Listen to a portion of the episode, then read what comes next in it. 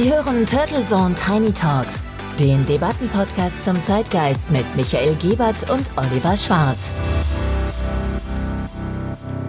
Guten Morgen und herzlich willkommen an diesem wunderbaren sonnigen Montag zur Episode 128 unserer Turtle Zone Tiny Talks. Die große Digitaluhr an der Studiowand zeigt den 5. Juni und es begrüßen Sie heute Morgen wieder Oliver Schwarz. Ja, und ihr Michael Gebert. Wir hatten ja letzte Woche erzählt, Oliver, dass wir uns ab sofort alle 14 Tage einem Thema der künstlichen Intelligenz widmen oder rund um diesen riesigen Themenkomplex.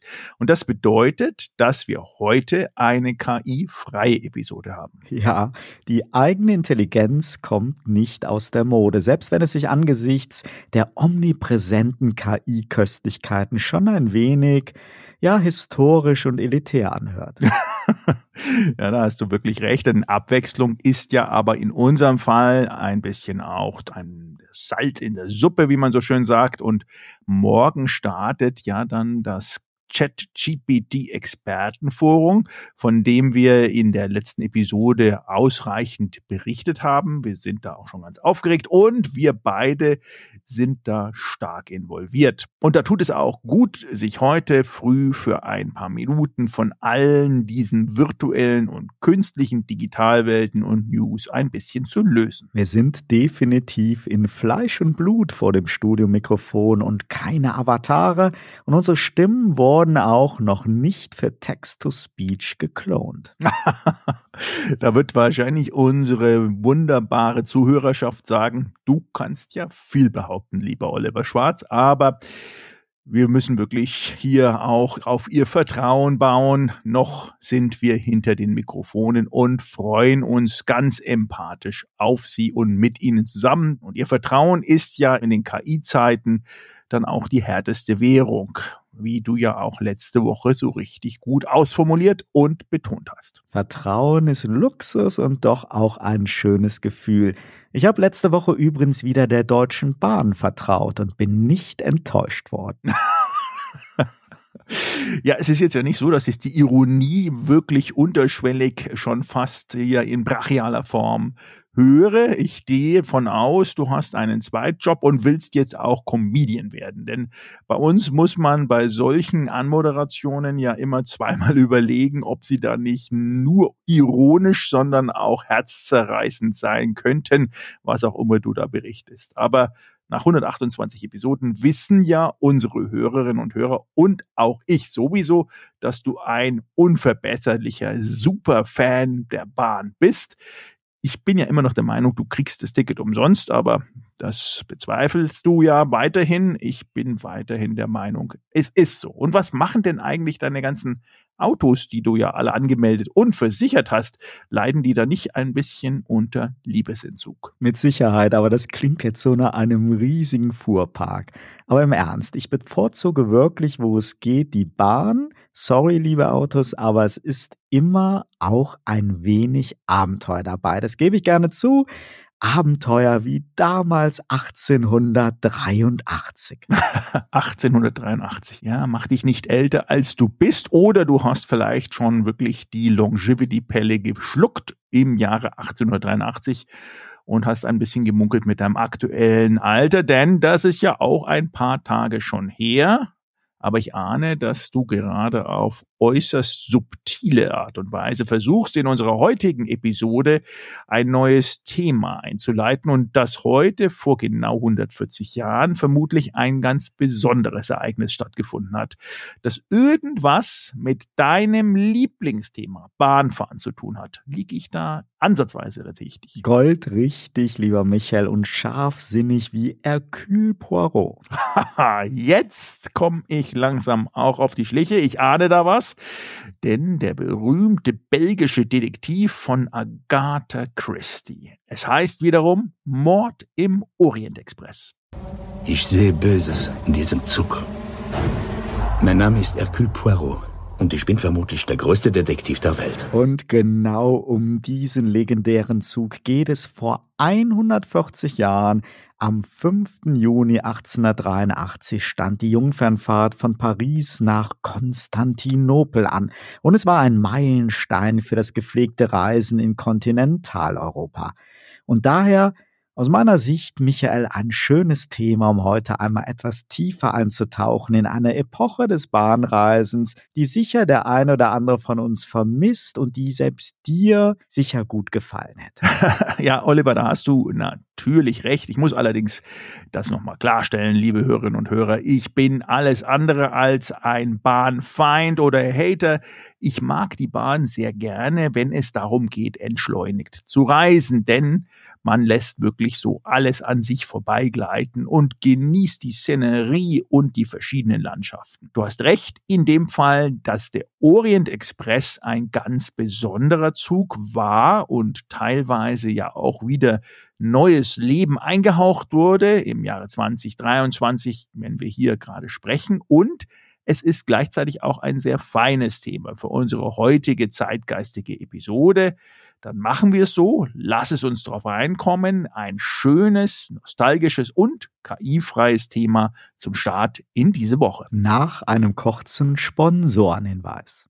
Dieser Podcast wird Ihnen präsentiert von Visual Communications Experts. Wir bringen Sie auf Sendung. Video, Livestreaming, Webinare und Podcasts. Ihre Experten für Audio und Video in der Unternehmenskommunikation. Weitere Informationen unter www.visual-communications-experts.com.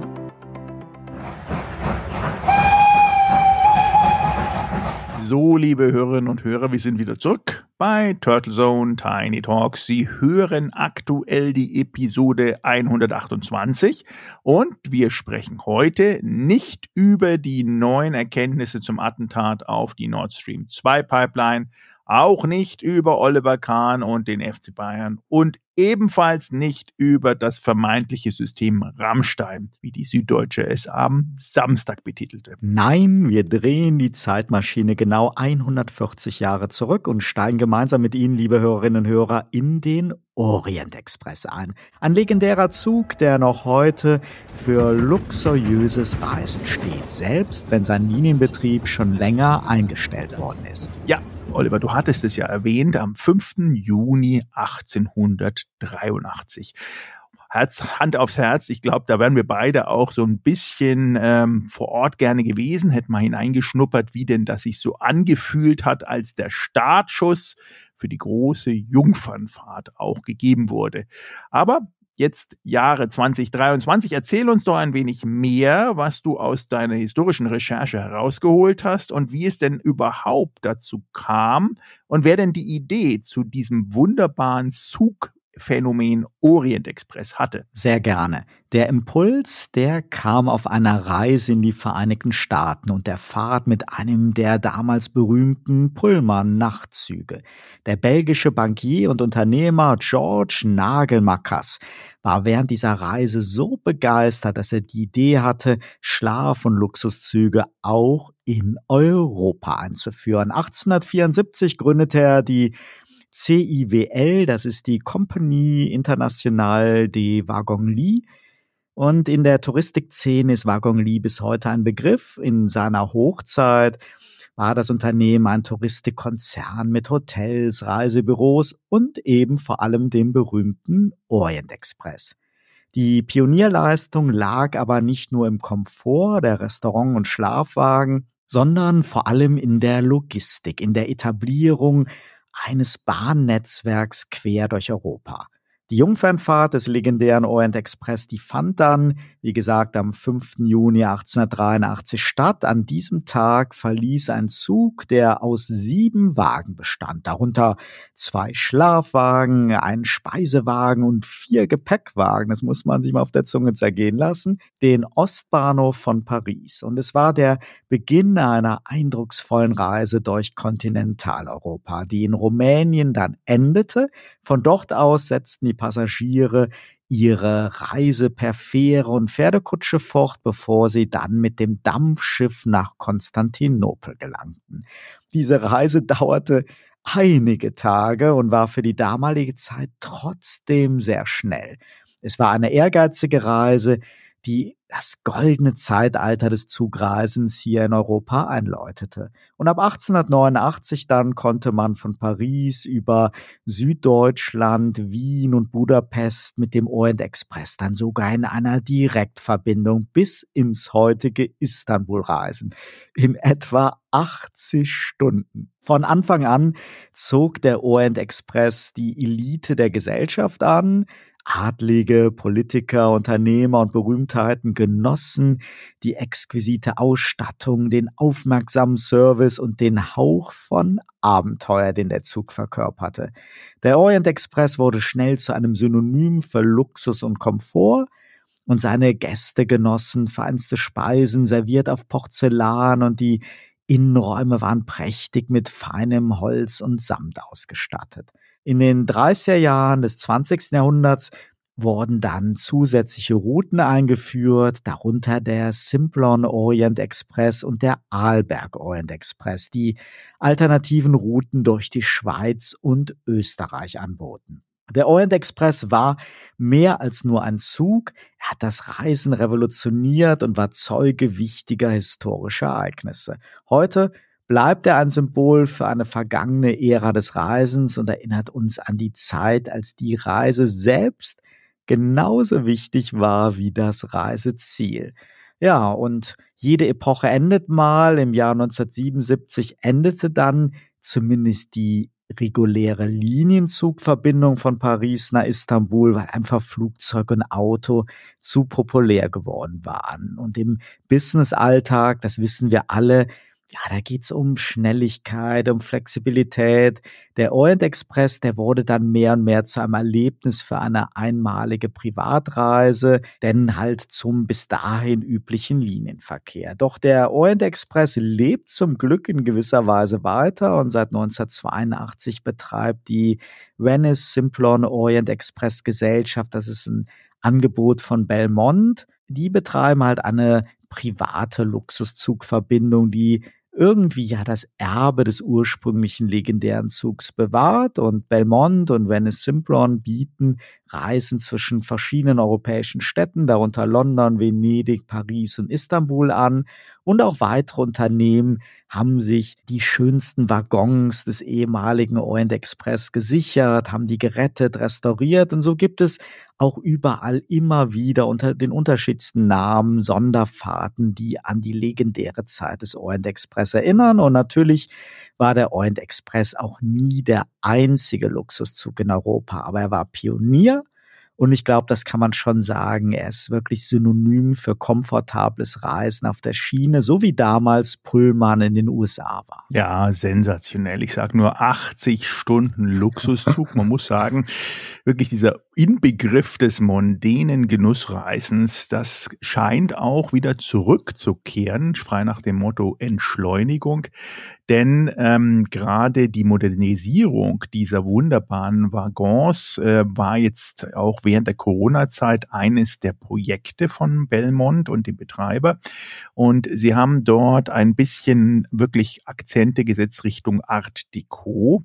Und um die bewegte Geschichte nicht nur fortzusetzen, sondern auch eben mit einem ja fast schon neuartigen Charme zu hinterlegen, auch solche kulinarischen Effekte wie große Köche der Moderne einzuladen und dort als Gastköche für nur wenige Wochen oder Monate auch kochen zu lassen, ist natürlich ein super Erlebnis. Dieser Mythos muss man ganz klar sagen, erlebt. Das Kopfkino findet sofort statt bei den ein oder anderen, die sich zum einen natürlich mit Agatha Christie beschäftigen, aber auch dort ähm, ja sich mal so einen Zug angeschaut haben. Allein schon das Einsteigen ist da ein ganz besonderes Ergebnis. Der rote Teppich wird ausgerollt, wunderbar angezogene Begleiter des Zugpersonals bringen einen natürlich auf die exklusiven kleinen, aber auch sehr sehr großen Suiten.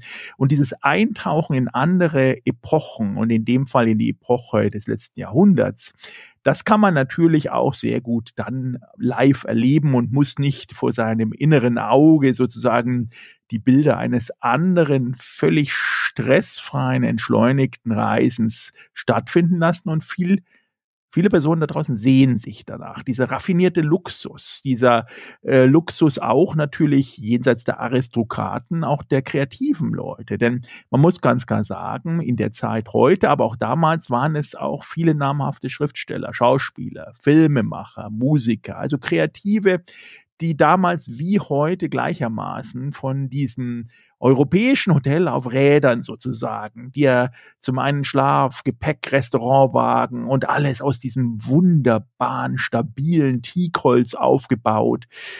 Das war faszinierend und ist weiterhin faszinierend, denn die Materialien an sich sind natürlich nicht wie in der Bahn irgendwie Kunstleder und Stoff oder möglicherweise Plastik. Nein, nein, da gibt es ähm, genüsslichen schönen, wunderbaren Genuesensamt, ein gewisses Cordovan-Leder und Göbelin ähm, wird hier wirklich zelebriert. Dazu Glaslüster stellen sich vor, liebe Hörer und Hörerinnen, Geschirr aus Porzellan, natürlich Silber bestätigt und die Destinationen selber sind heute wie damals ja auch schon ein Erlebnis. Da ist sozusagen die Reise schon nicht nur die Hälfte des gesamten Urlaubs, sondern auch des entsprechende Ankommen wird zelebriert. Denn ein Paris, ein Istanbul, sozusagen das umrankte Konstantinopel, das hier auch eine Sensation an sich ist, ist genau in diesen Mythos, der dort einzahlt, auch eine Zelebrierung dieser Nostalgie Istanbul, Orient Express. Und man muss sagen, dass es auch in den 80er Jahren, du hattest es erwähnt, gerade auch zwischen Zürich und Istanbul eine rege, äh, längere Reise gab. Und es gibt eine dokumentierte längste Reise, die definitiv länger als die 80 Stunden waren. Das ist nämlich die Reise mit dem Orient Express von Paris nach Tokio. Und diese Reise wurde einmal als sogenannte Extrem Orient Express Reise für sozusagen Superfans angeboten. Und wenn man sich die modernen Suiten im Orient Express mal anschaut, und Sie können das natürlich ergoogeln, dann sehen Sie schon, das ist so eine Art, auch nach 140 Jahren, eine Art Dolce Vita der ähm, möglichen Art, individuell zu reisen, aber mit Stil zu reisen. Und ich glaube, äh, wir sollten definitiv mal anpeilen, je nachdem, wie unsere Umsätze ja auch laufen, ähm, diesen berühmten Zug mal auch einen kleinen Besuch abzustatten und auf Reise zu gehen. Denn nicht nur die französische Hotelgruppe Accor, die ja börsennotiert ist, hat sich an diesem äh, Orient Express da Dolce Vita beteiligt und auch viel Geld investiert, sondern auch hier Belmont und die Betreiber wollen es ab 2024 definitiv ausbauen und in möglicherweise allen 14 Regionen Italiens auch anbieten, so dass man dort an der Amalfiküste zum Beispiel entlang im Orient Express in einer Spezialreise hinunter Richtung Capri fährt oder vielleicht sogar an die Südspitze direkt an den Zipfel aussteigt, dort wirklich noch ein paar Tage genießt und dann wieder zurückfliegt. Also ich glaube, das ähm, ist ähm, ein super Erlebnis. Ich äh, komme da schon ganz ins Schwelgen und ich kann da möglicherweise mir das sehr gut vorstellen, bereits morgen ein Ticket zu kaufen und einzusteigen in zukünftige wunderbare Reisen mit diesem Orient Express. Absolut. Also das klingt ja wirklich nach tollen Plänen und nach einer Renaissance und dann kann man ja wirklich in die Fußstapfen von vielen auch prominenten Gästen vom Orient Express steigen. Matahari ist mitgefahren, Tänzerin und mutmaßliche Spionin. Sie nutzte den Zug sogar sehr häufig auf ihren Reisen durch Europa. König Leopold II. von Belgien, der übrigens auch ein Freund von George Nagelmackers war, der war regelmäßiger Gast an Bord und Agatha Christie hat den Zug nicht nur als Schauplatz und Reisemittel für ihre Romanfigur Hercule Poirot gewählt, sondern war selbst auch Passagierin und fand dann im Zug die Inspiration für ihren berühmten Krimi Mord im Orient Express. Auch Graham Greene setzte dem Zug in seinem Spionageroman Orient Express ein literarisches Denkmal.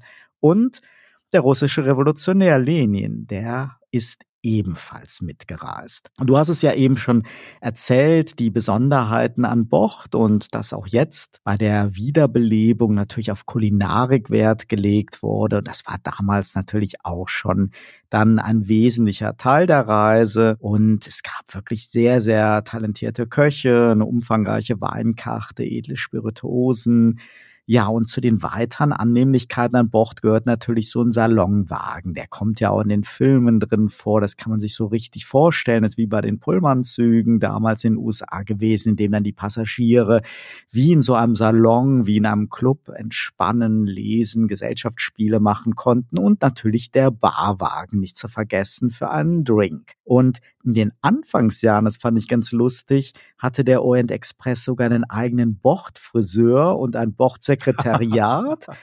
Und das war natürlich, das Bordsekretariat war für Geschäftsreisen und es gab eine Bordzeitung, die den Passagieren jeden Morgen zugestellt wurde in ihren Kabinen. Und auch das erinnert so ein wenig an heutige Kreuzfahrterlebnisse. Und toll, toll. Und du hast erzählt, wie liebevoll jetzt die Waggons restauriert wurden und genauso liebevoll wurden sie damals auch hergestellt. Waggon Lee hat das in eigenen Werkstätten gemacht. Da waren also ausschließlich renommierte Wagenbauer und Mitarbeiter von belgischen, französischen Firmen beschäftigt. Und die Stoffe, die Materialien, die hast du ja eben schon erwähnt, das war wirklich alles vom feinsten Mahagoni, Eichenholz und, und, und. Alles in allem, glaube ich, sind wir einig, der Orient Express ist sicher mehr als nur ein Zug gewesen, ist sicherlich ein Symbol für Luxus und Eleganz in einer Zeit, wo die High Society dann in Komfort und Stil reisen konnte. Er hat aber auch die Art und Weise, wie wir alle auch die nicht ganz so reichen reisen können, irgendwie neu definiert. Das Bahnfahren wurde etwas Besonderes und dass wir danach und bis heute immer wieder so in Pendelbewegung mal Trends zu ganz billig, zu Discount und No-Frill sehen oder andererseits dann auch wieder immer Angebote oder Rückbesinnung halt auch auf eine etwas luxuriöse Art des Reisens. Das ändert dann nichts daran, dass der Orient Express einfach Meilensteine gelegt hat und sicherlich ein ikonisches Symbol für auch eine vergangene Ära des Reisens bleibt. Und wie schon gesagt, da bin ich absolut bei dir. Auch ich mag den Gedanken sehr, sehr gerne, dass auch der Reiseweg an sich schon ein Erlebnis ist und nicht nur das Ziel. Und ja, ich zelebriere und genieße das bei eigenen Reisen auch. Und wenn es nur die Fähre zur griechischen Insel statt einem simplen Direktflug ist. Ja, da, da gebe ich dir völlig recht. Ich meine, es hat natürlich auch was mit unserem Alter zu tun, dass wir das jetzt genießen wollen und können.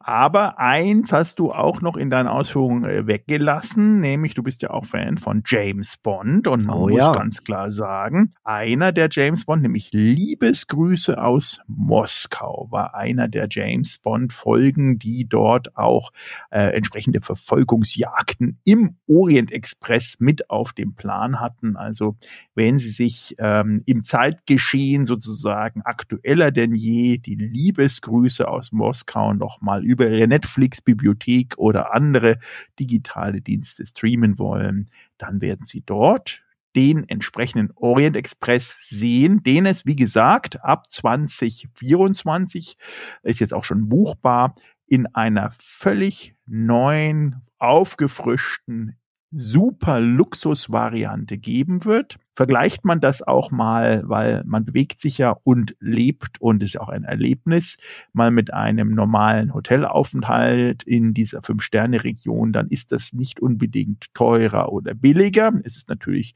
jetzt kein Schnäppchen, aber ich glaube, die Idee einfach mal im Kopf dieses Kino stattfinden zu lassen, sich drei Tage auf die Reise nach Italien, nach Bella Italia zu begeben und dann in den, nach den drei Tagen tiefenentspannt in diesem wunderbaren Land, dort, wo man auch immer hin will, am Meer anzukommen und dort doch ein paar Tage zu verbringen.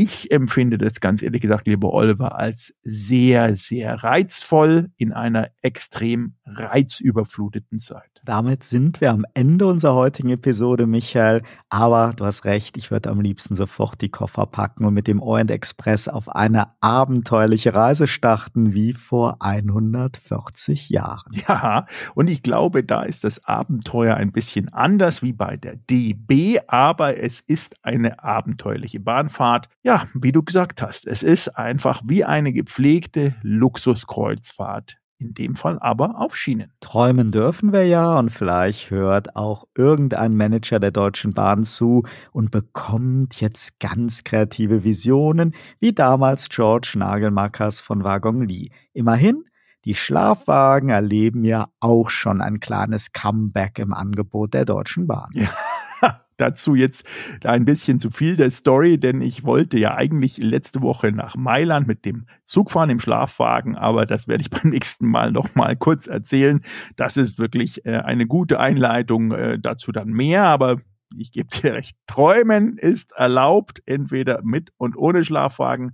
Aber jetzt steht erst einmal eine spannende Woche für Sie und für uns an und dann auch der offizielle Launch des ChatGPT Expertenforums. Denn Liebe Hörerinnen und Hörer, wir freuen uns auf Sie unter der Adresse www.chatgpt-expertenforum.de geben Sie es ein, kommen Sie vorbei. Und natürlich geht es nicht nur um das Tool von OpenAI, ChatGPT, sondern um einen ganzen Themenkanon rund um die spannende Welt der künstlichen Intelligenz. In diesem Sinne wünschen wir Ihnen eine tolle, sonnige und intelligente Woche und wir freuen uns auf Ihren Besuch im ChatGPT Expertenforum aber natürlich auch, wenn Sie nächsten Montag wieder einschalten bei Turtles und Tiny Talks, dann wieder mit einem KI-Thema. Dann sind wir sozusagen tiefenentspannt zurückgekehrt von unserem Ausflug, wohin auch immer, mit dem Orient Express. Und das wird gut und das wird spannend werden. Bis dahin und eine gute Woche. Turtle Zone Tiny Talks, der Debattenpodcast mit Michael Gebert und Oliver Schwarz. Immer zum Wochenstart auf allen Podcast-Plattformen und auf turtlezone.de.